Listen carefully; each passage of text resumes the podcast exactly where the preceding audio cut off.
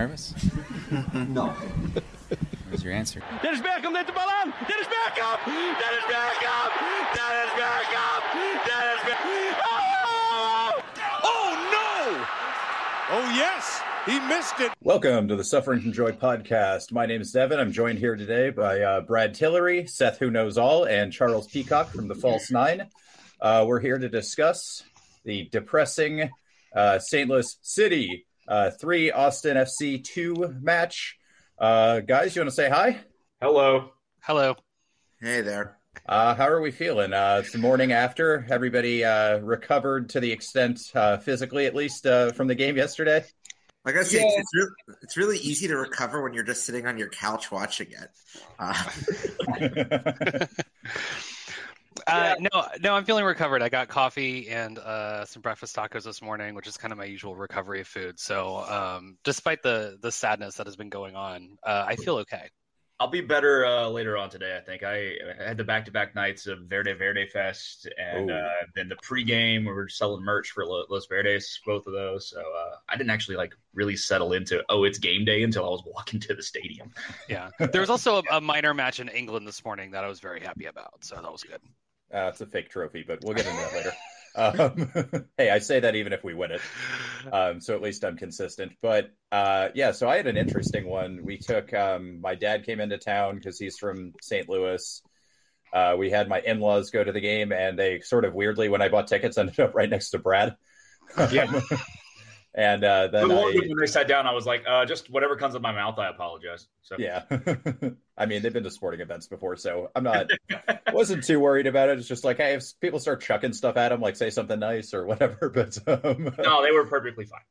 Okay, good. And then I had a couple other St. Louis City friends pop up and in and out and around. So it didn't even really feel like a game day to me either. We normally do our park at Oscar Blues, get a beer or two, walk over to the stadium, but we got a parking pass, so we didn't have to make people walk as far, and everything just felt off to me.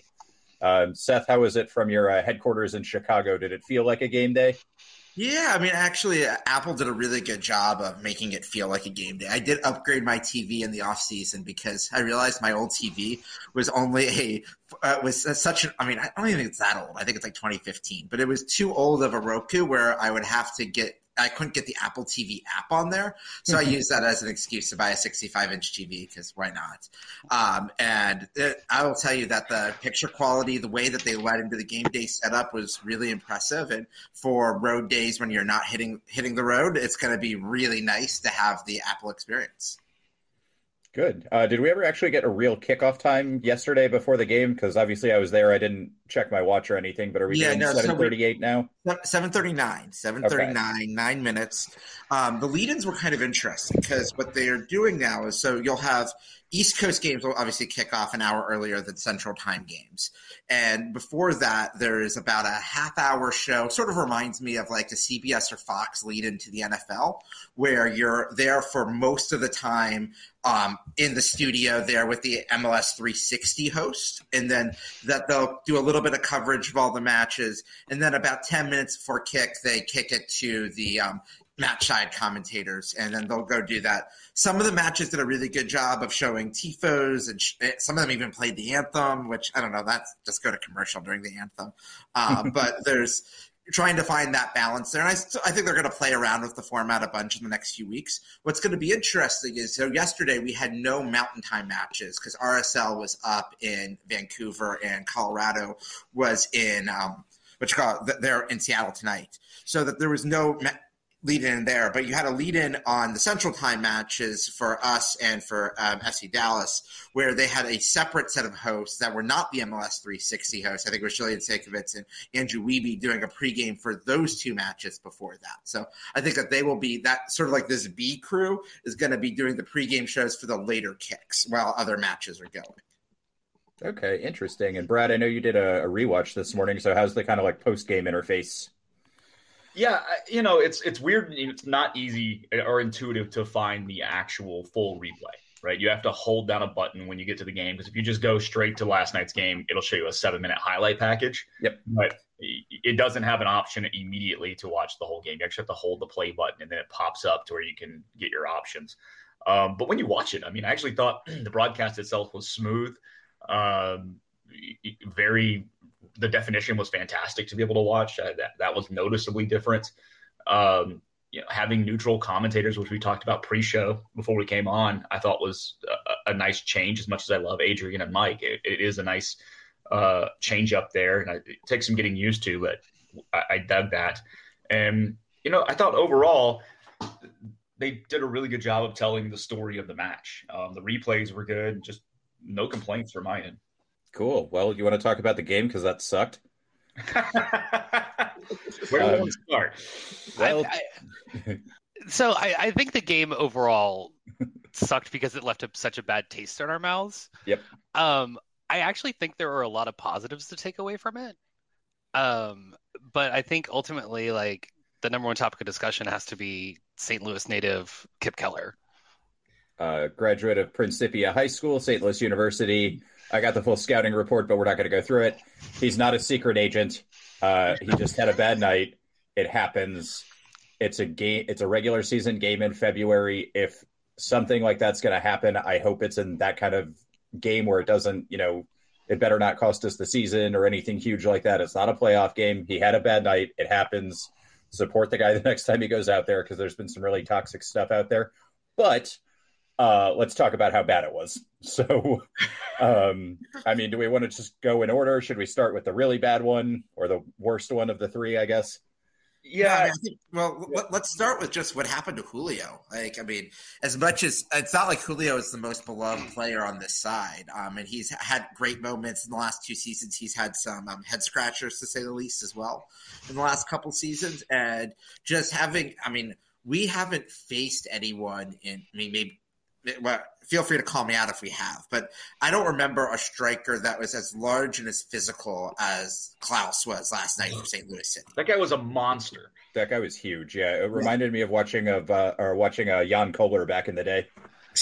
I would thought watching Hulk Hogan fight the jobbers in the 80s, right? That's what that felt like when he was on the field for size differential. Yeah. No, one of my favorite moments last night was as soon as Gallagher came on, he kind of hip checked Klauss just a tiny bit, setting up for a free kick, and Klauss went down like little John Gallagher in comparison, just trucked him. I yelled, and everybody in the supporters section was just incensed that he would dare accuse our boy like that. I think my heckle from the upper deck was, if you want to do that, you can ask for a transfer to France. Yeah. Yeah, I don't blame him for kind of getting bullied. He wasn't great on the first corner, the first goal. I'm sure he's not going to be the first one that a huge center back goes up, scores a goal. We didn't mark quite as well as we should have. He got out-jumped. He flat-out got out-jumped. He was flat-footed on that on the replay watch this morning. Because it came off the attacker's shoulder, right? Yeah. Yeah, it came off the attacker's shoulder, and Keller got out-jumped on the play. Stuver came out as well. I don't know that Stuver had any other choice but to come out, because I think he saw the hole on the backside. Just didn't get to it in time. So – and even if Stuver stays on his line, I'm not sure he does anything to stop that. Yeah, exactly. Same. I did notice last night, I'm not sure if you noticed this in your rewatch or not, but it felt like Stuver in general was kind of coming out a lot more than he normally does, and was coming out further than he normally does. And I'm not sure if that's a coaching point that has been emphasized of trying to utilize him more off the line. My guess is he's probably doing a little more take initiative, since Kippy's a little wet behind the ears there. Yeah. So he's probably trying to add an extra layer of help, but come or don't come, I'm with you. Once I think it was Parker gets to that ball, it's going on the net, whether Stuver's out of his net or on his line there. All right, let's talk about the worst one. One of the things I'll say about watching at home that is actually not different from ESPN Plus or anything. Apple is a little bit closer to game time. So last year when I would watch matches on ESPN Plus at home, because whenever I was watching a road match and I was at home, there would always be people in Austin with an antenna, and I would know, okay, I'm 45 seconds behind or something else. And one of the guys who uses my season tickets and I were texting pretty frequently throughout the match. And most of the time, on both of our goals, I got a text beforehand. And there's no one to ruin it for you in Slack if you're not there watching beforehand, or really, maybe there's tweet or something, because everyone's at the match. Hopefully they're celebrating the goal or something, because, I mean, I occasionally get a flash score alert before I see it on the screen. But as you're going through it, it's tough. You feel like you're more in the realm of the game at this point, because it's only about a 40-second delay versus about a minute and 10 seconds from ESPN Plus. So Apple is better on that, but it's still and I was like, I didn't hear anything. I heard a flash score alert, and I was just like, oh, God, no, I didn't really do that. You didn't really, like, this is one of these Apple, this is an Apple glitch. Like in the whip round show, like they missed the commercial. There was like 15 seconds of black screen. I was trying to convince myself that this was just like some computer glitch. I'm playing FIFA. I pressed the wrong button. Somehow, like, shouldn't he be off? Oh no, wait a minute. He passed it back. No, that's completely legal. Like, it is just human computer glitch. Yeah, no, I was in 104 last night. And basically where I was put me on a direct line between Jared Stroud and Kipp. And I remember watching and seeing Kipp turn his head, and it was like I could view the train crash happening as it was happening, and you knew it was going to happen. And he just kicks it back. And as soon as he kicks it back, I think I suffered like psychic damage or something, because it took me like an hour to be able to process. Like, I explained to like multiple people last night, like after the match and after I got home, and like I still couldn't process how you just turn and kick to the wrong person, to the wrong team, and then just that's it. Like you do it, and there's no reason to call it back. There's no, problem. There was no whistle. He just kicked it away. Yeah, the thing that obviously giving it away like that is inexcusable. But the thing that bothers me more, especially I saw it last night live, and after rewatch, it really bothers me more. All night long, his safety valve had been just play it back to Stuver, play it back to Stuver. Okay, fine. Don't really mind that. But he actually kind of picked his head up and looked backwards before he kicked it. Yes. But for a few seconds before he turned around, he had the ball with no pressure on him, and he never picked his head up to look for another passing option. And if he just looks across the field, John Gallagher is making a run on the left side with no one within 30 yards of him. He had already hit a couple of long balls that were either inch close, really close to being connected, or if you just hit this ball to Gallagher, the absolute worst case scenario is you sail it over his head and it goes out of bounds for a throw in. In the 80th minute when we have a lead, yeah. Exactly. Yeah. Versus turning around and playing the ball he did, which I got to think there was just some kind of brain malfunction for a second, because that ball was weighted for Stroud. It wasn't weighted to go back to Stuver at all. Yeah. But then he hits the ball, and he actually turns to like get the ball back. Yeah, like he clearly thought he was passing to a teammate. Yeah. But again, for me, it's more the lack of awareness elsewhere around the field that bothered me. Immediately giving up a goal, and it's an easy thing to see.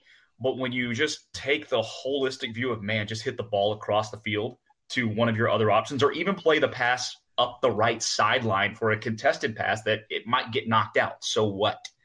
You had options outside of going backwards. Yeah, you mentioned kind of like right before the actual like pass back to Stroud, and I think some people have done like, some lip reading or something, and maybe Stroud calls for a pass and tricks him.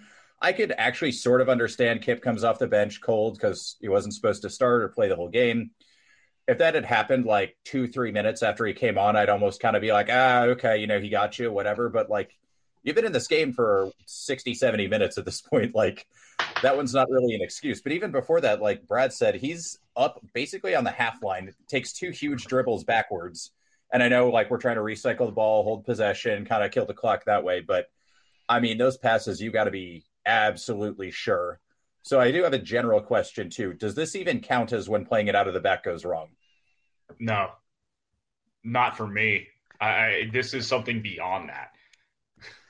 I agree. I think when playing it out of the back goes wrong has to involve the keeper directly, or at least being in your own box. I don't know that like being at the half line and retreating counts as when playing out of the back. Yeah, but also it's objectively funny. Yeah, I mean, if this happens to anybody else, I'm laughing hysterically. Yeah, it's objectively funny to watch. No, it's a as we're going through it, I think it is, because anytime that you have a defender who's making a back pass on that, I think that automatically qualifies them when playing out of the wrong playing out of the back goes wrong. Okay, like if you're making a pass back to the goalie, it's automatic that you're in that situation. You know, the other thing about the whole Kipp thing leading up to that point, he really didn't play a terrible game till then. You know, he had a mistake here and there, but he also covered a couple of mistakes on the back end. I specifically remember a sliding play in front of Stuver in the box that kind of cleared out an obvious shot attempt for St. Louis. He wasn't objectively bad for most of the game, but as soon as that pass happened, you could see his confidence was gone the rest of the night. And he just seemed hesitant for the final 20 minutes, and that absolutely killed us and caused us to lose the game at the end. Oh, what's that? Did he complete a pass that went up the field more than 10 yards all of last night? Yeah, he assisted the Driussi goal. No, that was Väisänen. Okay. That was absolutely not him. I would give him all the credit in the world if it were him. But yeah, no, I only did like a quick rewatch of that play on my phone this morning because I was looking at the back pass. And Keller tried a long ball in the first half, and it was really close to being connected. I think he was trying to hit Fagundes on the left side. Nearly hit him, and probably another yard or so, and it would have hit him instead. He got cut off by a defender. But after that, everything was a very conservative pass from him. Yeah, I mean, looking at the stats, like he only had 3 progressive passes the entire night compared to like, Nick Lima had 11, Danny Perez 13. Leo only had 5, which seemed wrong because he hit a couple of passes last night that I thought were really impressive and showed a lot of vision. Yeah. But I think the confidence is a good thing to talk about in relation to the next goal, because it felt like Kipp was trying to do too much in defending because he was trying so hard to get the ball instead of playing smart and just letting Klauss take it to the line and not letting him cut back. Like his angle was just so wrong that he enabled the goal to happen by allowing the cutback. Yeah, it was a compounding play. I thought the exact same thing. You don't overrun them. The end line is your friend there, right? So if he gets a shot on a short side to Stuver, I'll take Stuver and that chances all that all day long. But Kipp has to be aware of where he is on the field, and I'm with you. I think he just tried too hard on that play, and it ended up costing him. Yeah, and I mean, I don't know about I don't even think the ball was in the net yet, and I will give Jared Stroud credit. If somebody is capable of missing that chance, it might be him.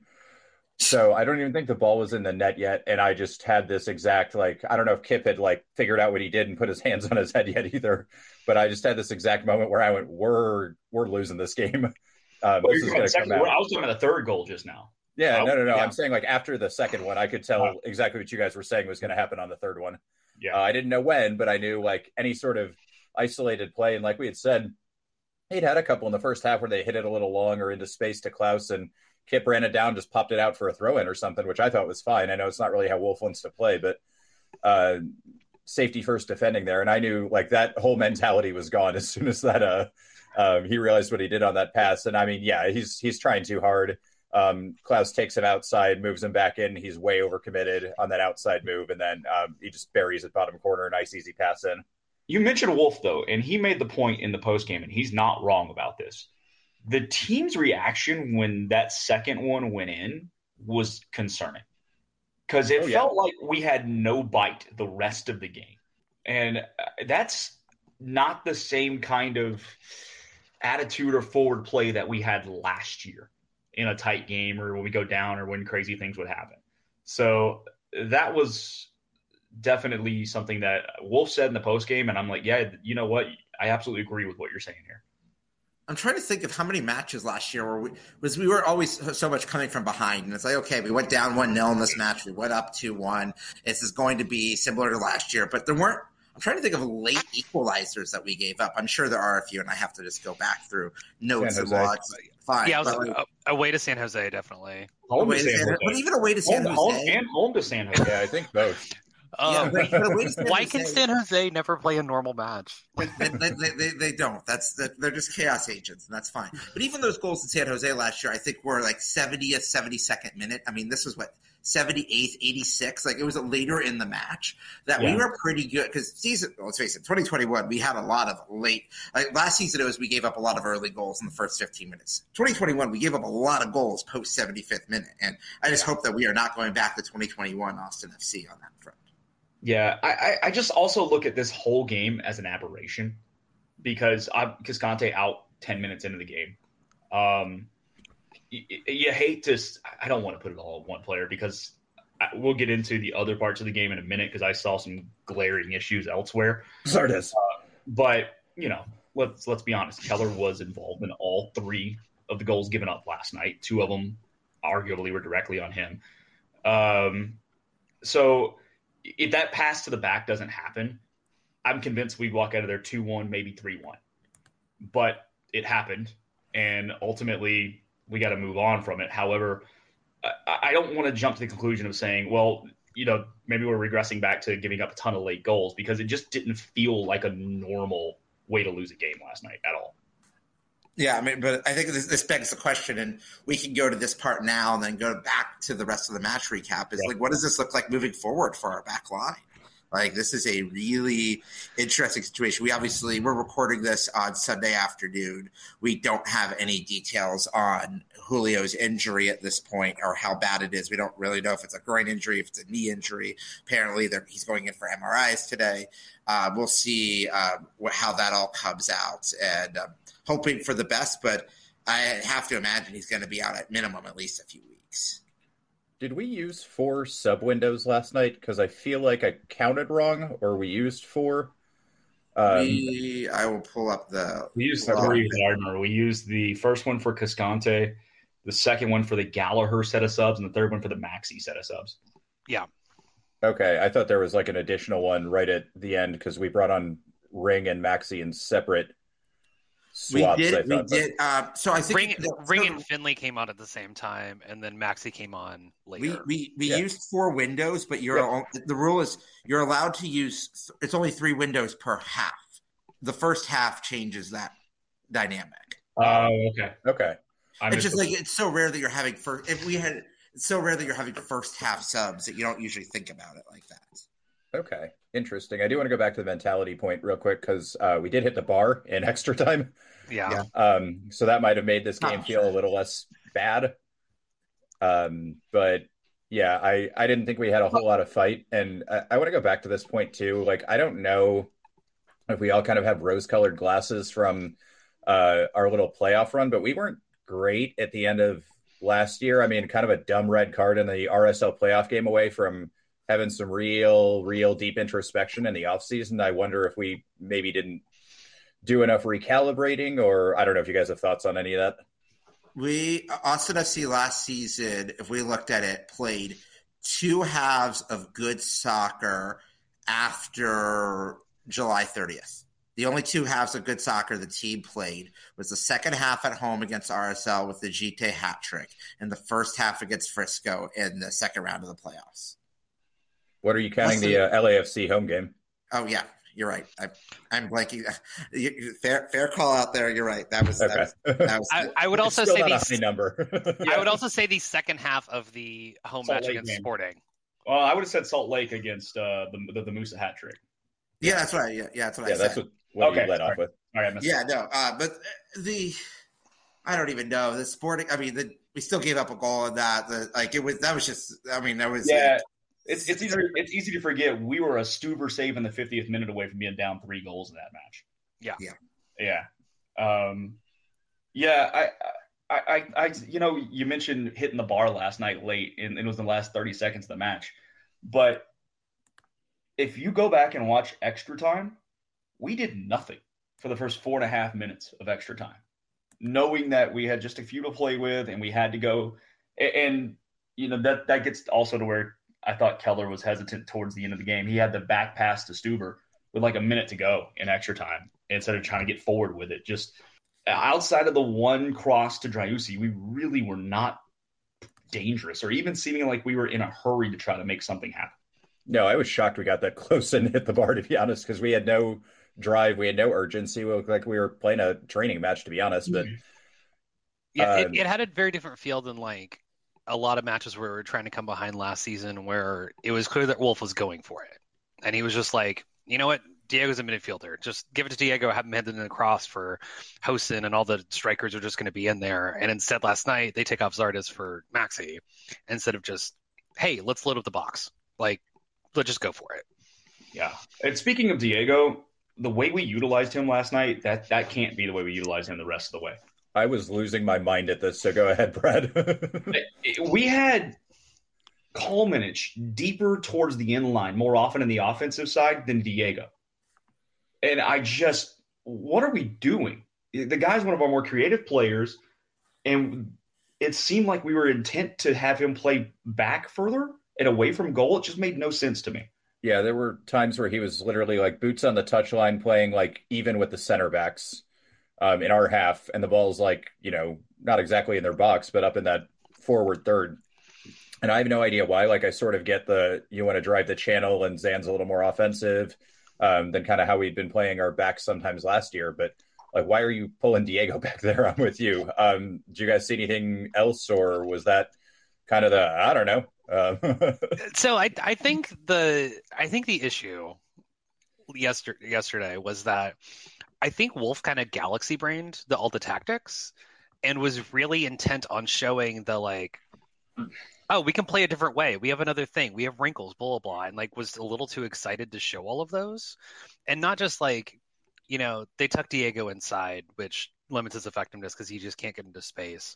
You know, I thought Wolff and Pereira played more of a double pivot than the way we normally see with the dual eights, which gave Driussi a little more room to roam. But the bigger issue was Wolff and Danny are two similar players. They are players who like the ball on their feet and can dribble, and those things are great.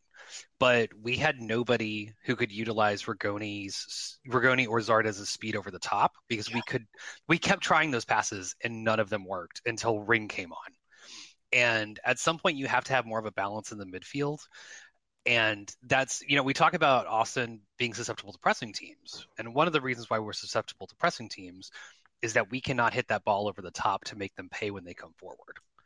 And Rigoni can make those runs and can finish. We saw the counterattack goal from preseason. He's capable of doing these things, but we have to have somebody capable of getting in the ball. And that midfield setup that changed, that was a complete change from last year's starting lineup, wasn't capable of doing that. I was relatively unimpressed with Rigoni last night. I kept hearing about how he's made all these breakthroughs and, you know, the offseason and preseason getting ready, and I kind of went, okay, yeah, you know, you get dropped into the team in the middle of the year, it takes a little adjustment time, but I didn't see anything that made me think he's any different than the guy we saw last year. I don't know if you guys have different opinions. I wildly disagree with you here. I thought he was more than fine last night. He had a few plays where, quite frankly, he left some jock straps on the field from St. Louis City. Yeah, especially down on the north end. Like, there was a play where in the second half, he was driving towards the inline, went one-on-one with the defender, went around the defender, and then drove towards goal before, I think he chipped it up. He didn't have a bad cross, the one to Zardes that hit off of Zardes' heel. Zardes probably should have held his run by about a half second, because I think if Zardes scores there, it's ruled offside. And if he does hold his run for half a second, it's very likely in the back of the net. And also, if you kept watching Rigoni on the back end, and the point was just hit on about not hitting balls over the top, he was a willing runner, and he had space to go, and he kept trying to cut in on runs towards goal, and no one was looking for him on the backside. And that drove me absolutely bananas last night. So I guess the larger question here is, too, like, was this sort of like a weird, hey, we wanted to do all this stuff with Julio, but we couldn't because of Kippy, or guys just not feeding him the ball? Like, how do we fix this, I guess, is what I'm asking. I also think I'm not going to rush to judgment, because they do play they play a Red Bull system. It's more chaos ball, what St. Louis likes to play. How do we look against a more rigid, normal-ish tactical setup next week and over the next few weeks? Then I think we can really make some judgments about what this team could or could not be. Yeah, I think it's a question of what does your starting lineup look like for Montreal next week? And I think there's a lot of questions about who you're playing as the second center back. What role, if any, does Alex Ring have in this team? I'd be curious for your thoughts on how he looked in the final 15 minutes, because it's one of those things that I looked at the advanced stats, and the advanced stats actually looked pretty good on him, but the eyeball test didn't look great on him. So, trying to figure out, where does he fit into the system, or does he no longer fit into the system? He didn't, for me at least, he had a rough first 5-7 minutes, whatever you want to call it, but he actually grew into the game pretty well. At least that's what I saw. But again, standard caveats. It's a short cameo. The game state changed a little bit, obviously. Maybe he just looked better than everybody else who was hanging their head for a little bit. He did look a little out of shape, but that could just be he looks slightly different with the haircut. I never actually know because I haven't, it's a little easier to tell on TV because you can kind of see him a little more consistently. But I don't know. And we haven't really gotten a clear answer on if this is a system thing, if there's something wrong with him. We don't know anything about this, right? No, I don't think anything outside of rumors. He looked okay. I thought he wasn't. I'm with you. The eyeball test, Seth, wasn't fantastic watching it live. But then I went back and rewatched this morning, and he won a few balls. He also, I thought, lost a ball in the advanced third that he just kind of wasn't paying attention to the fact there were 2 or 3 guys around him and got a ball taken away from him. I don't know that he makes a huge material difference in how the game plays out over the course of 90 minutes last night. He was brought in to be that defensive play. When we went up 2-1, and I thought it was a good sub at the time, it made sense to add a little more bite on the back, and you can't anticipate the Keller play. For me, the bigger issues on the way we played last night, and it's not being talked about enough because of the Kipp mistakes, we had 2 shots on goal. 2 all night long. Now, they both went in, so hooray for that. But there was really not a whole lot of offensive pressure. In the first half, I felt we played okay while Cascante was in. And then once Cascante came out, for about the next 35 minutes, first touches were heavy. Mm-hmm. And we kept trying to play the hero pass. It was like somebody just wanted to play through ball while playing FIFA online, as opposed to building up play. And we didn't settle into the kind of game we wanted to play into until about the 50th minute. Because the first 5 minutes of the second half, St. Louis kind of dominated. But about the 50th minute, until we scored the Gallagher goal, we actually played the way Austin looks like they want to play. And you could see it. And I don't know why it took so long to build into the game where we were trying to make more simple passes and build a play the way we want to instead of hero ball. Yeah, I think part of that, too, is we got a lot more space on the outside, and you have some good ISO runs. I know Diego had one at one point, right before the Gallagher goal, and obviously that's a great run from him to come in and score. And I don't think we were doing that enough in the first half, and yeah. I mean, maybe not in the second half. It also looked like we were sort of trying to play this weird, not quite on the touchline, but get the ball outside and cross it in and let Zardes smack it in, which is, I'm fine with the tactic if that's how you want to play, but we didn't look comfortable doing it. Everybody was kind of, oh, this is my first tryout, which to an extent it is, but you would think, you have all season to work on this. They would maybe be a little more comfortable with it.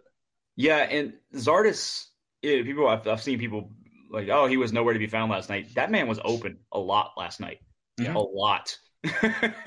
I mean, even the Gallagher goal, if you stop it and rewatch it when Gallagher sends it off his left foot, Zardes is standing right there about 4 yards out, no one around him for a goal, sitting right between the pipes. So he was in the right spots tonight or last night. We just never really got him the ball. Yeah, well, and it definitely wasn't from lack of trying. It seemed like the kind of play pattern that we were trying to go for was to try to get Driussi and Rigoni to link up on the right side to try to spring Rigoni to Klauss. And there was at least a handful of times last night that was the clear pattern. And it just didn't quite click. And you would expect that those two players would be able to know each other really well and be able to do that. And it just wasn't quite there. But you have to imagine that you know, if they were able to complete those passes, then it's just simple knock-ins for Zardes off of whatever body part he decides to hit it with. He doesn't decide; the universe decides. I don't know, Seth. What did you see on TV, man? Yeah, no. If I start looking through this, I saw Owen Wolff out there, who we have, 35 minutes to barely mentioned him on this podcast, not being able to, I was hoping that, from the little highlights that we saw from the Miami match, it looked like, obviously, he had that beautiful goal, but was also creating opportunities.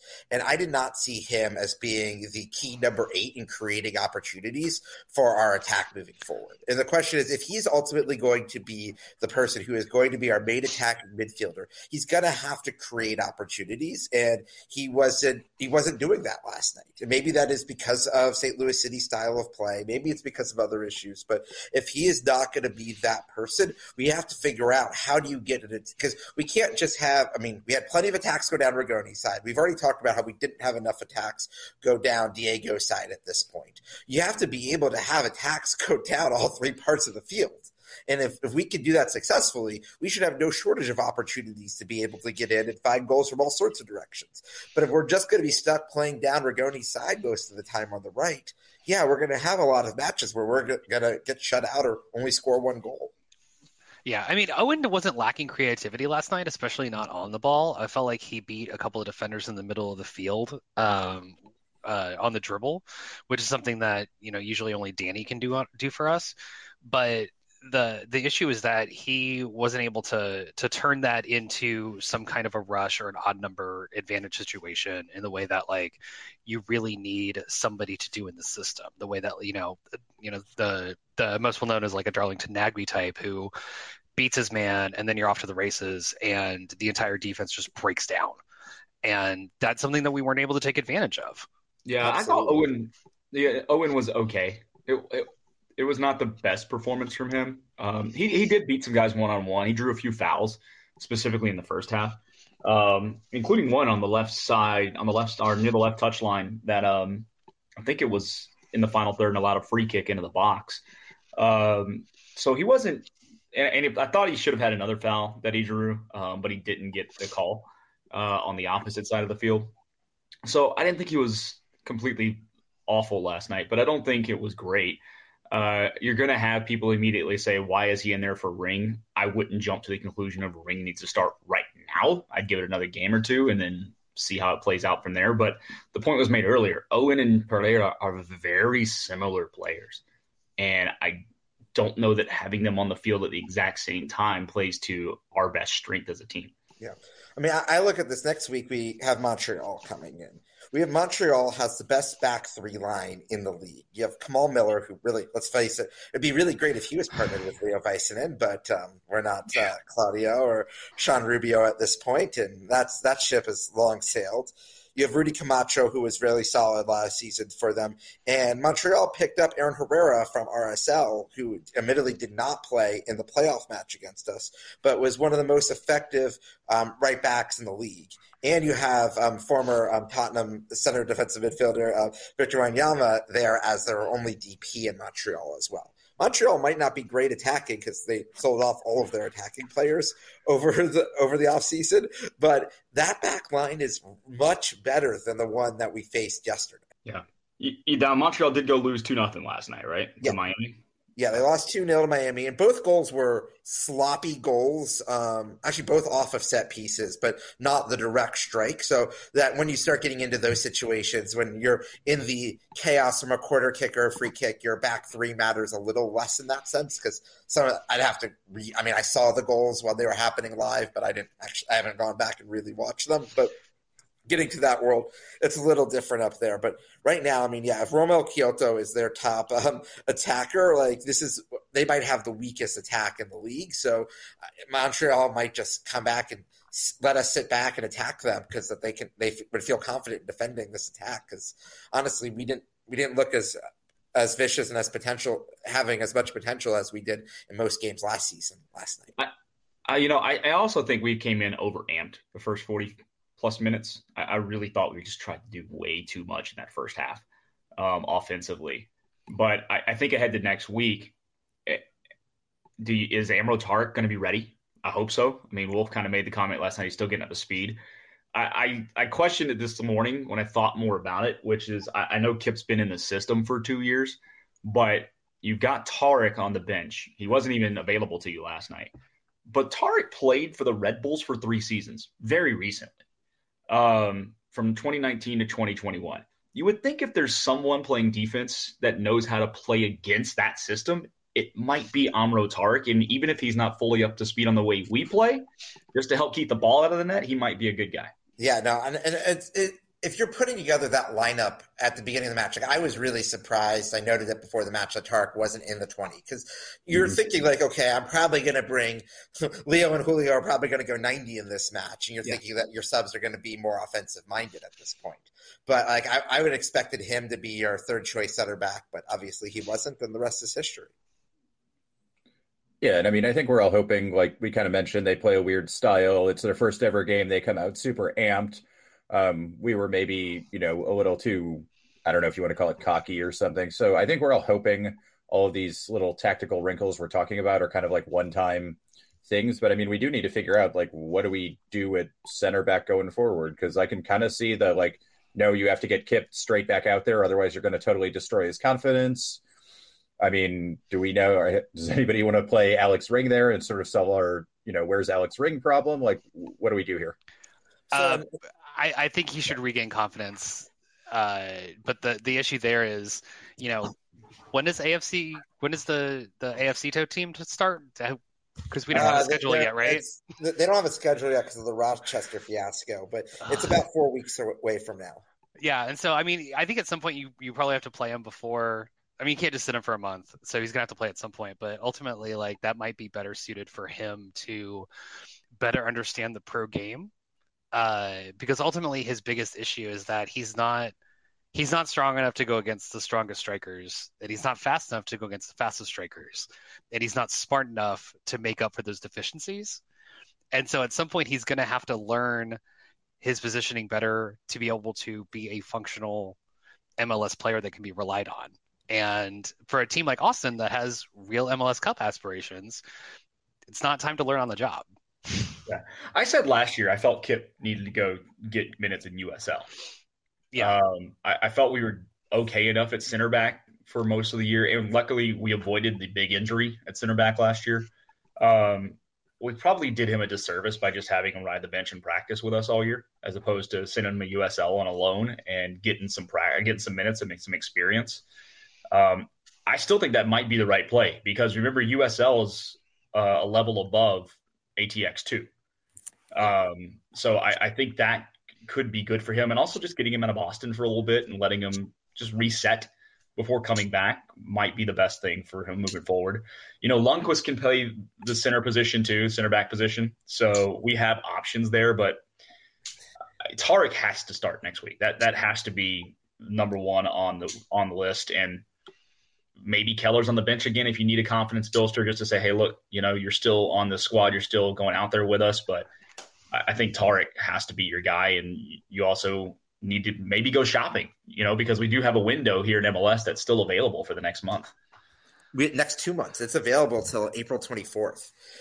We can't – at this point, we have – okay, this is the last week where we don't have a midweek match. I mean, after this, we have Montreal Saturday. We have Violette and the Dominican Republic on Tuesday. We go to RSL the Saturday after that. Violette at home Tuesday.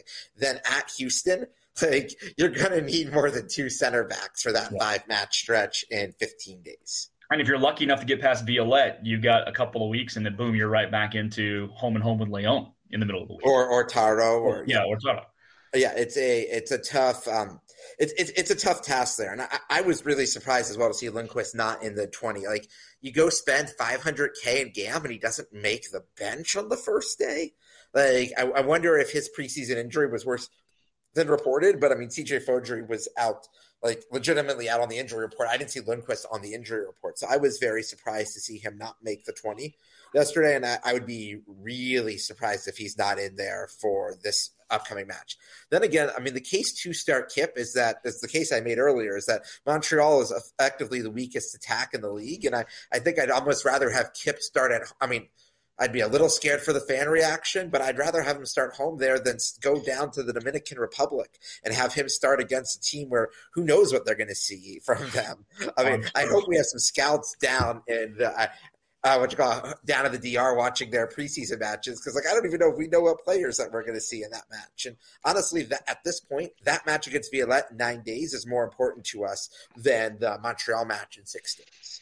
I would love to see if Austin FC's scouting department is like furiously searching the like depths of Reddit to try to find an illegal stream of or quasi legal stream of like a Violette match in DR. No, I don't even like. No, I mean, like they're making enough. But I mean, the club gets what an extra $2.5 million, and they're playing in Santiago at the like they're playing all Dominican teams in their preseason, and there are fans at these matches. So like if Austin FC's front office is not sending someone down to watch those matches, they are absolutely doing a disservice. Heck, I'd take a week off if I could. And just like, okay, obviously I'm not a professional scout and I do not want to be a professional scout, but we can find someone else to go down there and put together this so we can at least have some idea of what they're going to do. Yeah. I mean, surely the club can afford a $100 a night hotel room and a $80 day stipend for food or something like that, right? $80 a day. Man, I mean, well, yeah, that's large. I don't know, whatever, right? So I'm just saying, surely we can afford that as a club. Yeah, no, I hope they are. It just I get a question of how seriously they're taking certain things, but we'll see. I mean, they've had two draws against their last two Dominican opponents, but like it's just like this is all such a crapshoot. Yeah. Well, then again, we lost to St. Louis City last night, so I don't have faith in us to beat anyone at this point until proven otherwise. I mean, Seth, you really just described why CONCACAF Champions League is the best Champions League. Yes. A team that hasn't played in months because we don't even know if they actually have a full roster is playing their first preseason matches in on the same field we're going to be playing on in a few weeks. That's not actually their home field, and it's turf. Yeah, it's going to be a blast. Yeah, and we are 9 days before a match. We are still unclear if they're letting fans into the stadium or not. How do you acquire tickets? How do you go through this process? Obviously, I'm a little biased in my perspective on this, but it is just like it is such absurdity. Fox has announced no promotional material. I had to go to tvpassport.com to find a plug-in that Fox is going to show the windows. At least the CONCACAF website is updated that Fox will be the English language broadcaster in the United States. But I've seen no promotion of this. Like, I'm a sicko and have to go out and find this material. And, like, how do we expect to promote this game? Like, what are people thinking? I have no idea. I did come up with a solution for scouting them, though. We'll reassign that guy we have in Paraguay and just strap a GoPro to him and then just send all the footage back because I don't trust his opinion, but he can stand there and, like, watch the game and, like, put it on video for us, right? Well, let's face it. I mean, there has to be now I'm blanking on it. Like TaskRabbit. Like we could just have a TaskRabbit go down there with a GoPro and send them down there. I mean, I'm sure we could get someone for like $5 a day for that. I would hope so. Shit, send Kippy. Send one of the injured guys. No, wait. I mean, hey. Or, I mean, yeah, I mean, one of the things I really do wish, and obviously it's not going to happen anytime soon, but is just allowing for more senior roster spots and that allowing for more flexibility between the first and the second team. And it is just getting to a point of, like, we had Sal Matarazzo, who we drafted here. Like, we probably don't realistically have a spot for him on the first team, but just to be able to call someone up like that to sit on a bench in this or even to come in as an emergency sub, like, heck, you might have been better than Kipp last night. Yeah, there was actually Ethan Finlay retweeted something from, I think, one of the MLS fan accounts the other day that talked about the need for expanded rosters and everything, given the amount of potential games that could be played. And I want to say Finley's one of the main guys with the Players Association for Austin. So I think that's going to be a very big push in the next round of negotiations, whenever that may be. Yeah, no, and I think it's. I mean, some of that can be in the CBA, but the CBA is set through 2027. And I honestly think the best thing that can happen is that a bunch of MLS teams get their ass kicked in Leagues Cup. Like, if Liga MX dominates Leagues Cup, like, we come to that final weekend and it's 4 Liga MX teams or, like, 6 or 7 in the quarterfinals that, like, oh, we can't compete with – Seattle beat Pumas in the final. Congratulations. And, like, it's a really big deal that Seattle won CONCACAF Champions League. Like, seriously, it's a big deal. But at the same time, if Liga MX is going to dominate MLS and Leagues Cup, I hope that leads to faster changes in this process.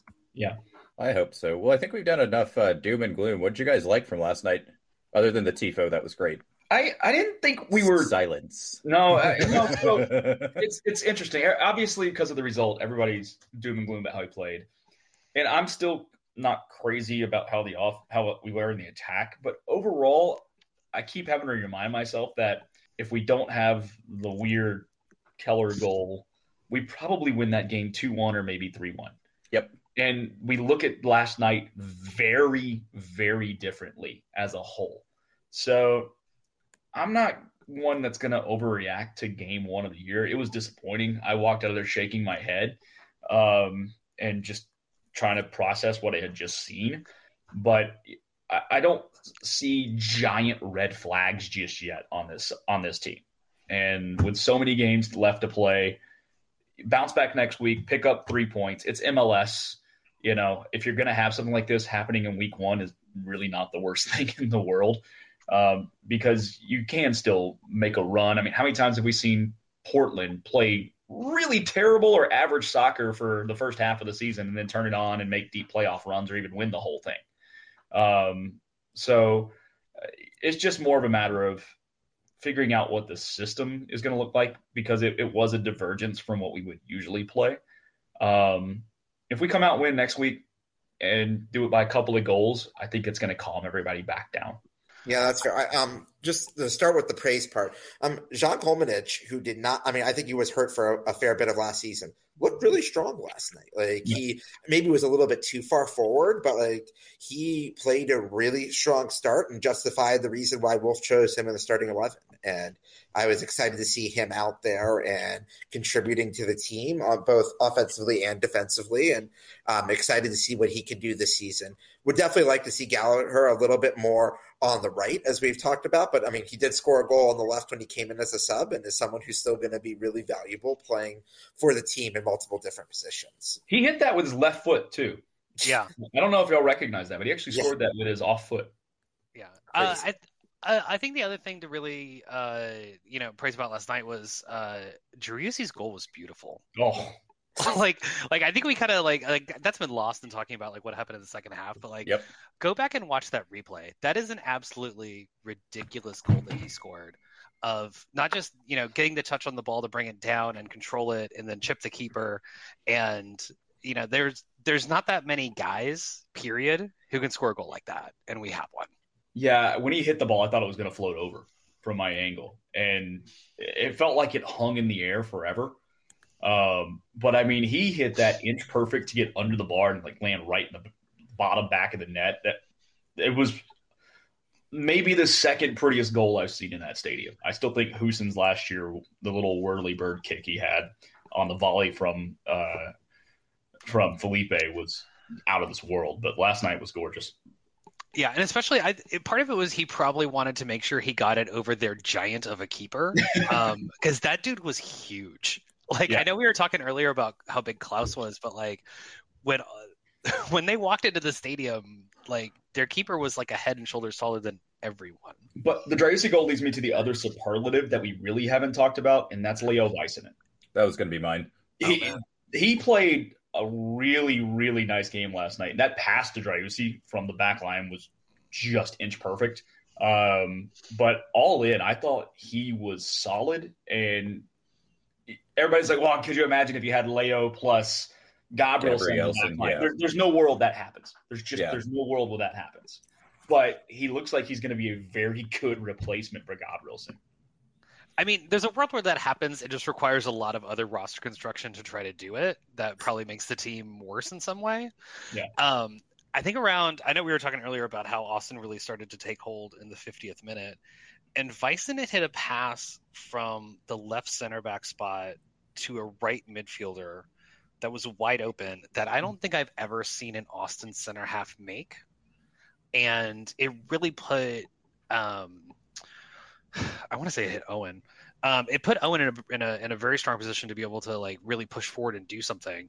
And so I'm kind of hopeful that Leo's vision and passing range just inherently brings up some wrinkles in that he can complete some passes that nobody else has been able to do yet. Well, and when he's paired out there with Cascante, that's a very offensive, forward-thinking back line all of a sudden. Because, yes, Väisänen can play defense. I mean, he actually stepped in front of a ball that deflected. Jared Stroud was wanting a handball when Weissenen's hands were wrapped around his back at the time, wrapped behind his back and interlocked, I think. Which don't get me started on Jared Stroud last night and his BS. But all in, I thought Väisänen, when Cascante is back, that's a back line that is really going to make other teams think because they can push the ball forward in positive ways. Yeah, it'll be all offense all the time. And I think, do we know how good of a passer Tarek is? I don't know much about him. He was not – I mean, I've watched a little bit of his stuff from when he was with the Red Bulls. He is a solid passer. He's not super quick is going to be his issue. Well, I think the other thing that's good about him is that I believe he's left-footed, which we don't have a lot of left-footed players on the team in general. And so that kind of brings a little bit of an added wrinkle of being able to get the ball out to the out wide on the left. So yeah. Do we want to talk about Jared Stroud's bullshit last night or no? Yeah, let's do it. Oh man, he was. Here's the thing: I respect shithousery, and Jared Stroud brought it in a way that hopefully prepares Austin for the CONCACAF Champions League, because it wasn't just the blatant dive in the box that John Gallagher. It wasn't even a good dive. That was my problem with it. I know, no. It was so bad. How he avoided a card on that goes to show that no dive will ever get carded. Stuver on the replay when I watched this morning, like, smirked at him. Just goes, really, man? Are you serious with this right now? John Gallagher stood over him to help him up. Like, dude, really? Like, I think there's that. And then, obviously, on the second goal, he did something to psych Kipp into passing him. I'm not sure what it was, whether he like did the hands down or like yelled something. No, he straight up yelled at him, pass it here. Like, so he gotten to the point he told it to the local. He's like, oh yeah, Kipp and I are friends, and I figured I was in position. Like, I mean, he pretty much admitted it to the St. Louis, what you call it, dispatch, that is like, I'm going there, and it's like, yeah, he recognized my voice, and he sent it right my way. I mean, and kudos to that. I'm not gonna get on him for that. That's just gamesmanship. That's fine. I'm more thinking about the dive and the dirty ass foul on Driussi. Yeah. Yeah. Like, that one was bad. And like, did he even really, that's his first ever MLS goal, right? And he didn't even like celebrate it. No, it was his second. He had one in the final game of the season in 2021 against Kansas City. Okay. Yeah. I only remember the one that got VAR'd off against, I think it was Nashville. Yeah, it was in Nashville. But he scored the final game of, I scored the last goal of the year for us in our first year. Okay, so second ever MLS goal, and he ties up the team's first ever game, and he doesn't really celebrate it. And I don't know if you guys ever played sports. That used to piss me off more than people celebrating or anything. It's just like, oh, it doesn't even matter. Like that's how you show people up. You're like, oh yeah, I can do this all day. Like, no big deal. So I don't know if you guys. No, but there's such a tradition of not celebrating against your former team on stuff like that. Like, that's a pretty normal soccer thing there. Also, yeah, after that schoolyard bullshit you pulled to get the goal. Say, I think and just like, okay, I'm not really going to celebrate one I just completely stole. But kudos on the finish. Kudos on the finish to him, because he opened up like he was going to go far post and then tucked it near side. That was actually a really pretty finish. He got Stuver going the wrong way. I mean, my favorite part about that is that he set it up by being lazy. Because he wasn't tracking back. He was just like, I'm just going to stand here. And at some point in his head, he was like, I'm just going to try this. Yeah. and it worked. Honestly, out of all of his shit last night, that's the one that bothers me the least. That's the tip of the cap to me. I'm like, all right, you know what? You pulled it off. I don't have a problem with that. It's more the dive and some of the egregious fouling that he had last night that I was a little more over the top with him about. It's insane that we watched this game and that Jared Stroud schoolyard bullshit counts the exact same as that wonder goal Driussi chip. Yep. No, that's how this game is played. I mean, you can have there are no time unless it's NBA All-Star or actually an MLS Skills All-Star competition of a certain point. Like, that's how the game is played. Or I guess the XFL now. I guess you could score from different points on different point afters there. But it's It's a weird, weird game at this point, and it doesn't matter how pretty it is. It just matters if it goes in and VAR doesn't take it off. Yeah, I could see him becoming almost a supervillain in the league if he plays like that the rest of the year. And here's the thing. That'd be great. Oh, like, yeah. The league needs it. An expansion team coming in and just outright being villains immediately is such a great – such a great storyline that I love it. Just like, you know what? Our talent disparity – there's a clear talent disparity here, but you know how we're going to make up for it? Shithousing. Yeah. Like, we're just going to show you – yeah, that would be great. I would actually watch more City games that way. If it was just like, oh, I wonder what fuckery they're going to get up to today. Like, mid-season trade for Felipe and – God, can you imagine when Orlando plays City? That'd be God. Carnage. Oh. Carnage. Oh, man. Now I'm looking, I need to put that on my calendar, I was going to say, if that's happening, we need to watch. I might fly to a game just to watch Felipe against that shit. Yeah. No, that would be wildly entertaining. I have to agree on that. Yes, it is. August 26th. August 26th, right after we play them the second time. Okay. Also, or in City. Well, I'll try to set up a watch along or something. Well, it's the same time as our match. In Frisco. Okay. We'll have to find one where they're. Yeah, we'll have to find a good date to do that where we're not playing. Maybe we'll find one of the national broadcasts we're not at the same time.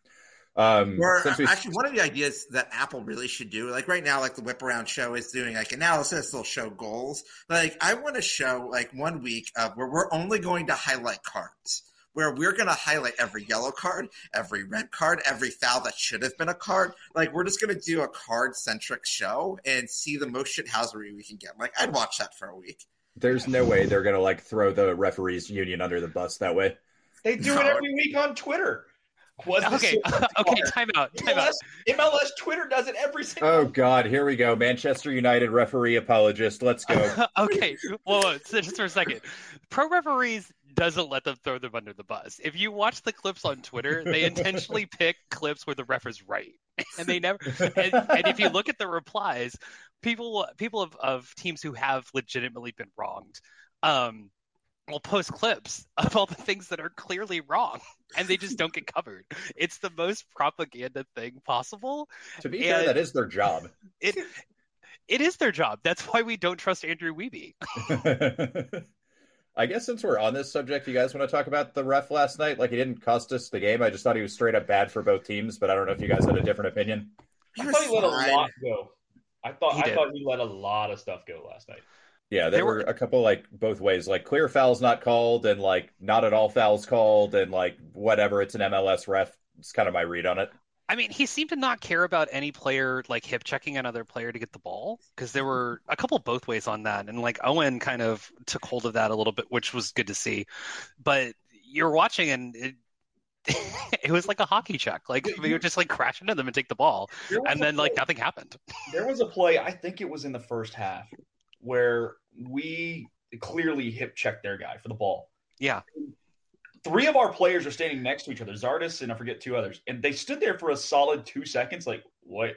That didn't get called? And then they finally started running. Yes, I remember that, because they were just like, wait, really? Like, no, like, did we just not hear the whistle? Or, like, maybe you, like, it fumbled it in your mouth or something? And he's just like, no, go ahead. And we're like, okay. No, I mean, like, it's long, like, we don't expect MLS refs to be good. We just want them to be relatively consistent. And Alan Chapman was relatively consistent last night, and we'll take that over Ted Unkeling or some of the other things that this league can provide. Yeah, I would take that refereeing performance any day of the week, even though I thought it was, like, general bad. It was kind of like, okay, whatever, we kind of know what we're getting. Okay, so we did some positives. Anything else you guys want to talk about before we wrap up here? I just overall, I was very happy with opening day energy in the stadium. Like, it felt like a big game. It felt like an opening day. It's good to see everybody in their seats early and loud. And yeah, hopefully that energy stays, you know, and people don't just bail on a week. I don't think they will, but you know, and also kudos to the City fans. They were loud. They were coordinated. They only had a few chants, which to be expected.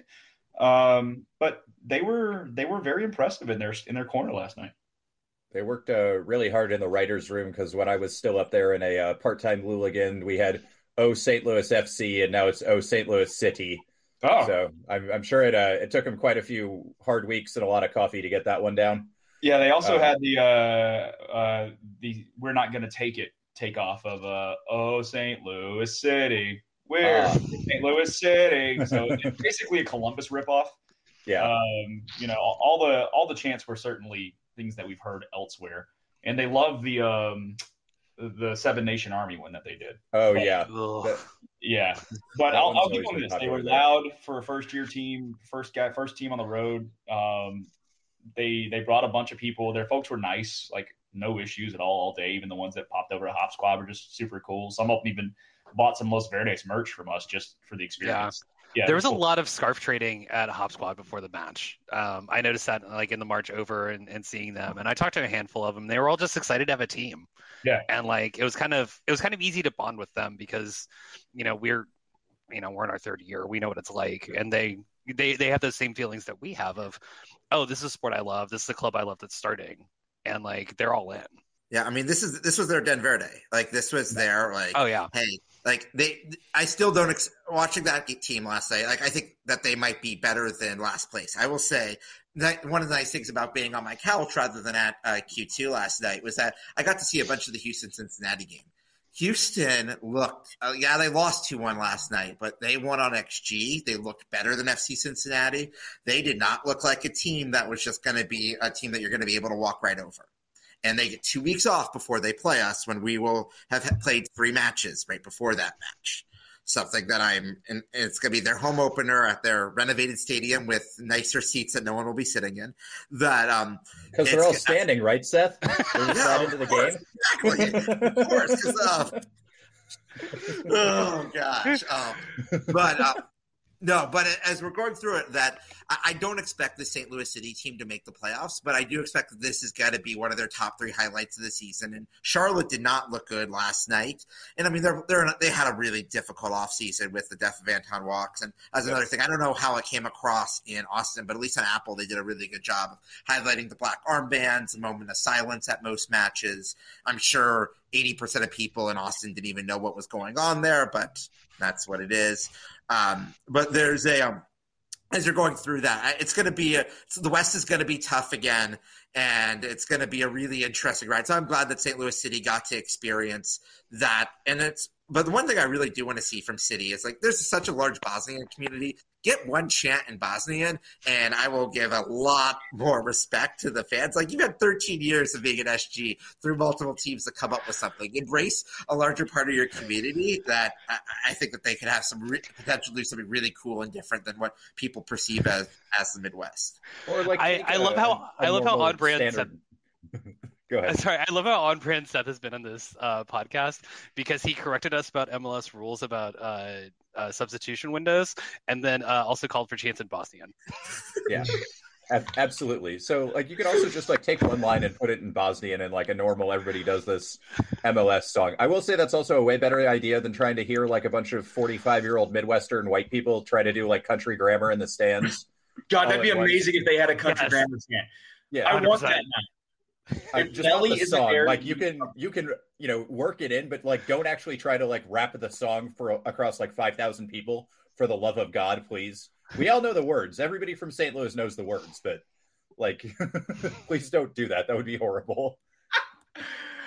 No, actually, now I want to see that. Damn it, I talked myself into it. Yeah, you do want to see that. Yes. Absolutely. No. You want to see it because the clips of that are going to go around the world, and then people are going to think that that's American football culture. And I actually want to see the 3-day discourse of that because it will be wonderful, hilarious, and all sorts of other things. Oh, Seth, real quick, I'd like your opinion on it because you did watch more whip around and everything last night. Who were the shockingly disappointing teams out in other parts of the league, and who were the teams that were pretty good for night one? So I'll just go quickly match by match. Philly is who we thought they were. I did have to laugh. So Columbus went up 1-0 in Chester last night, and Cucho Hernandez shushed the crowd, and then Philly comes back and scores 4 goals.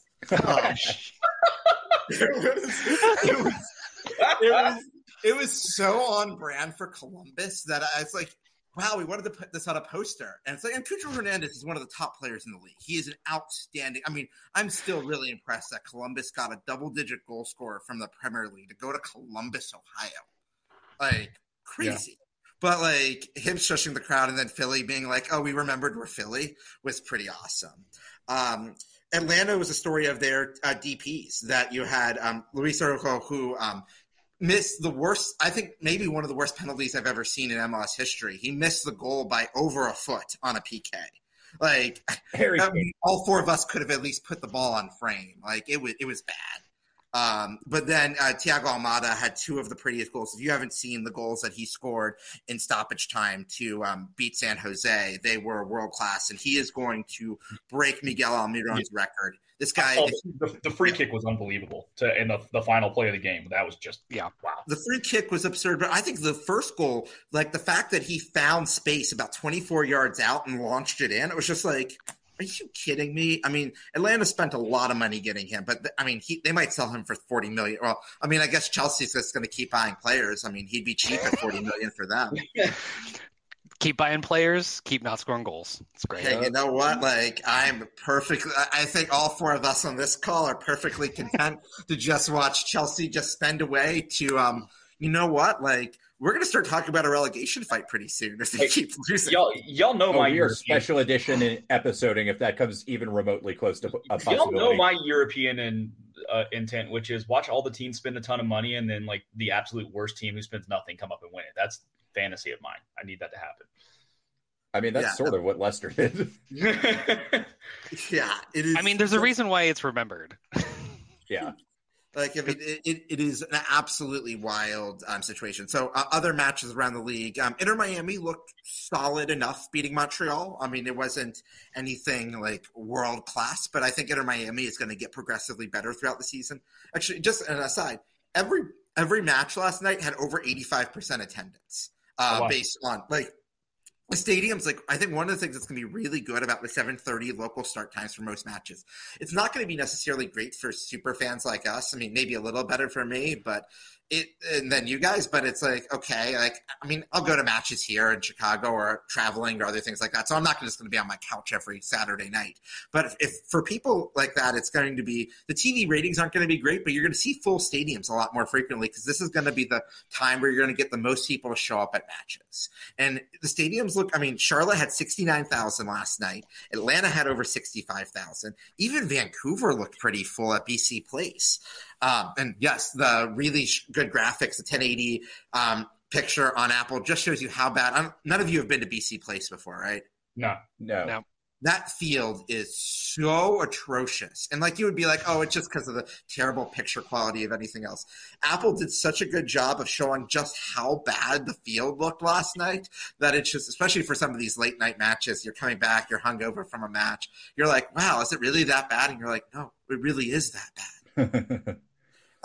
But I mean, obviously some of that is an opening week effect, but, like, I'll be curious how attendance looks into April and May, but with 18 teams making the playoffs, you should have very few without relegation, obviously, and that's never happening in MLS. You're going to have very few dead rubber matches. So, like, you should hopefully be able to keep fans coming to games. They get used to coming at a regular time.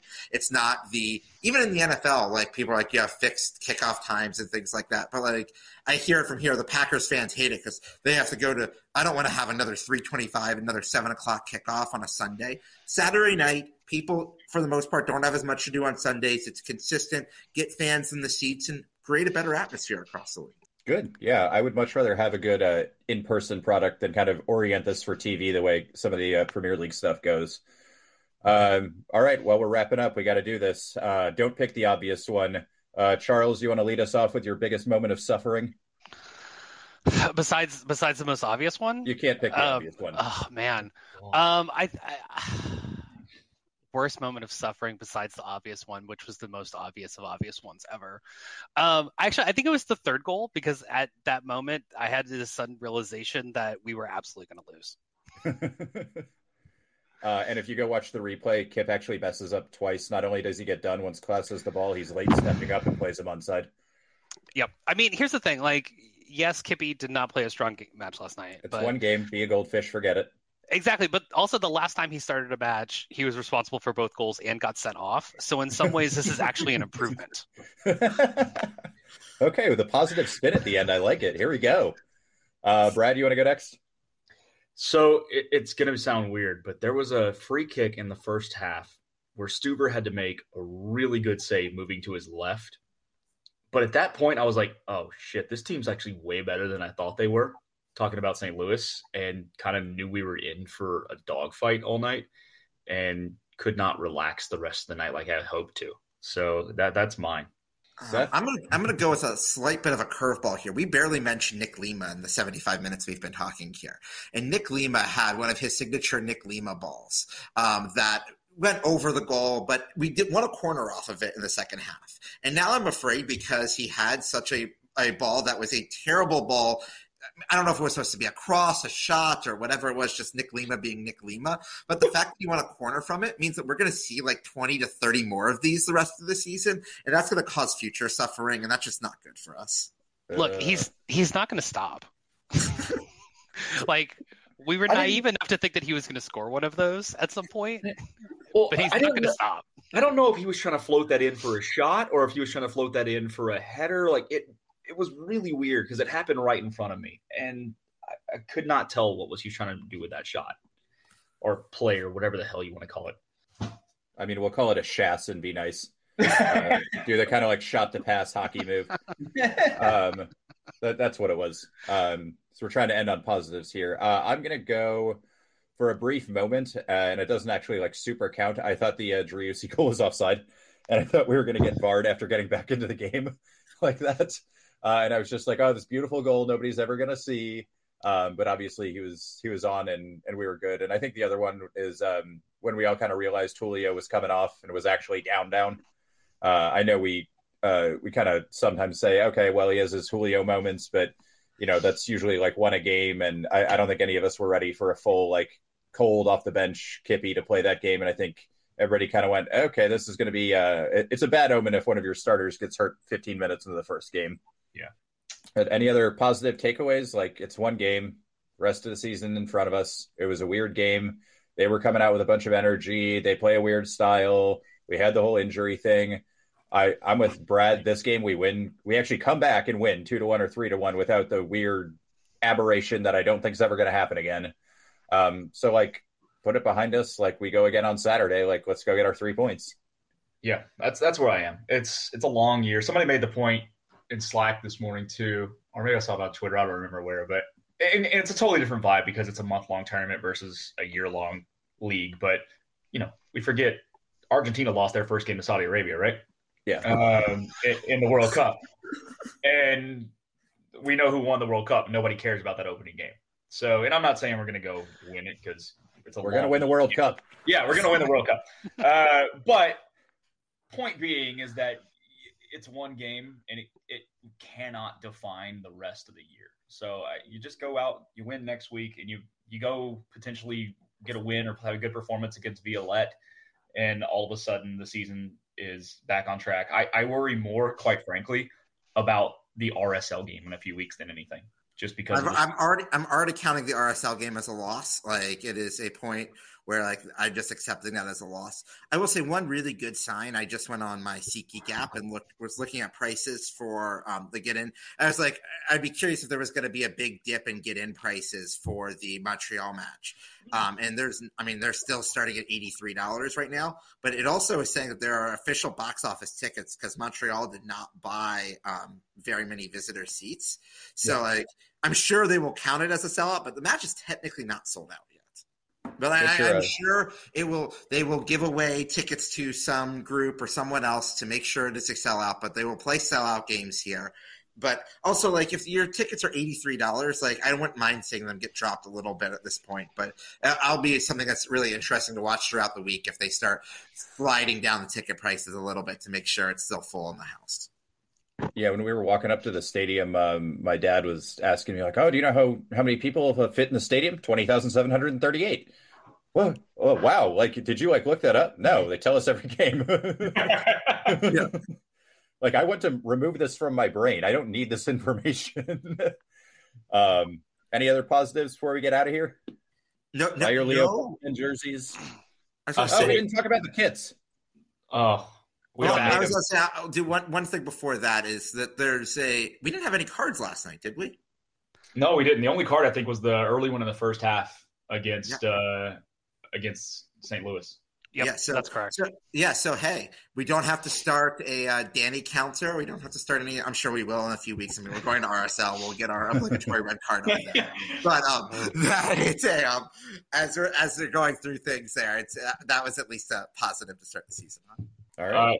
Do you want to talk about the kits real quick? Yeah, let's talk about the kits. I saw them in the Verde store last week because when they first came out, I was like, I kind of hate these. And then sometimes you see them and you're like, okay, that actually looks a lot better in person. And like the back and the side striping just looks like super amateur to me, even with numbers on it. I don't know if you guys have a different take, but I thought I would like them more on players, and I absolutely do not. They are so terrible in every way. They are over designed.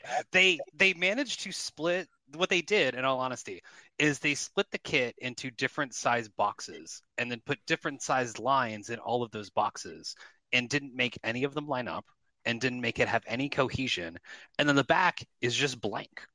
It doesn't make any sense from any perspective. Like through an acquaintance of an acquaintance of an acquaintance, I knew what the kit looked like. Or I saw a picture of the kit like a while ago, and immediately my first thought was, Adidas is trying to make it so we don't get a third jersey by giving us the ugliest design possible.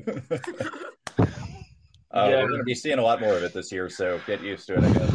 Yeah, and it's jarring at first because we were so used to having a black back on the – especially because when you're watching a match on TV, most of the time you're not actually seeing the front of the kit. You're mostly seeing the back of the kit. And the shade of Verde on the black looks like they're Seattle Sounder kits, not necessarily Austin FC kits. And I was like, I know I'm not watching the Sounders right now, but like it's going to be really confusing when we play Seattle. Yeah, I'm assuming Seattle's going to have to wear the red alternates they have now. Those are great kits. Yeah, I'm very much on record as I despise everything about these kits. I don't mind the green back so much, I guess. The only other thing I actually do like about the kit is I like the jock tag on the back with the ATX. I think that's kind of neat. That is cool, yeah. But everything else, no. And Austin FC, I love you very much. You get my money for season tickets. I've got more merch than I care to admit to. I have spent more money on road games than I care to admit to. You are never getting a dime out of me with this damn jersey. And so I have not bought the kit either, unlike last two seasons where I have. I've also seen like at least 5 or 6 different people that have mentioned that the authentic kits have already ripped. Yeah, I've seen the same thing. They're starting to – their threads are coming out or there's issues all over the place with them. I will say this. It's a very polarizing kit. There are people who absolutely love the thing. And I know this exists. And there were a lot of people wearing them last night. A lot of folks had the new kit on yesterday. You're just not getting it from me. So, yeah, fair enough. I mean, I was really trying to like them. And I was like, I don't want to spend whatever it is, $200 for an authentic because you can't buy the replica because it doesn't breathe at all. And you're not sitting in the Texas sun wearing that replica. So I was just like, all right, well, I kind of grew to like the mint kit. Like maybe it'll grow on me. And then like the more I was watching both the game and just seeing people in them, I was like, I just absolutely cannot stand these. No. And it's weird to me because you have a template of how to do Verde black stripes in Sassuolo, who have changed the stripe patterns and everything at times or sizing or whatever, but they've never really strayed too far, and they constantly have classic and good kits. Just follow the pattern, man.